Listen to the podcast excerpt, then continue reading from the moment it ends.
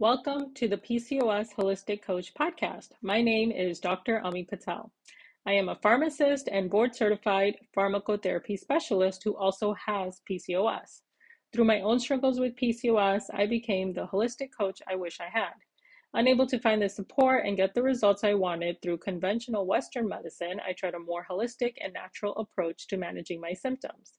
I started this podcast to provide you with an easy to learn from resource because I know you are busy and you're looking to learn about your PCOS while cooking, driving, doing chores, or exercising.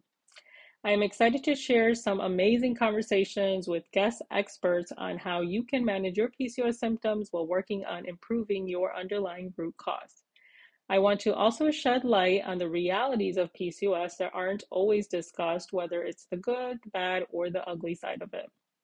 Be sure to hit the plus button on the top right hand corner to follow the show and share with a fellow sister.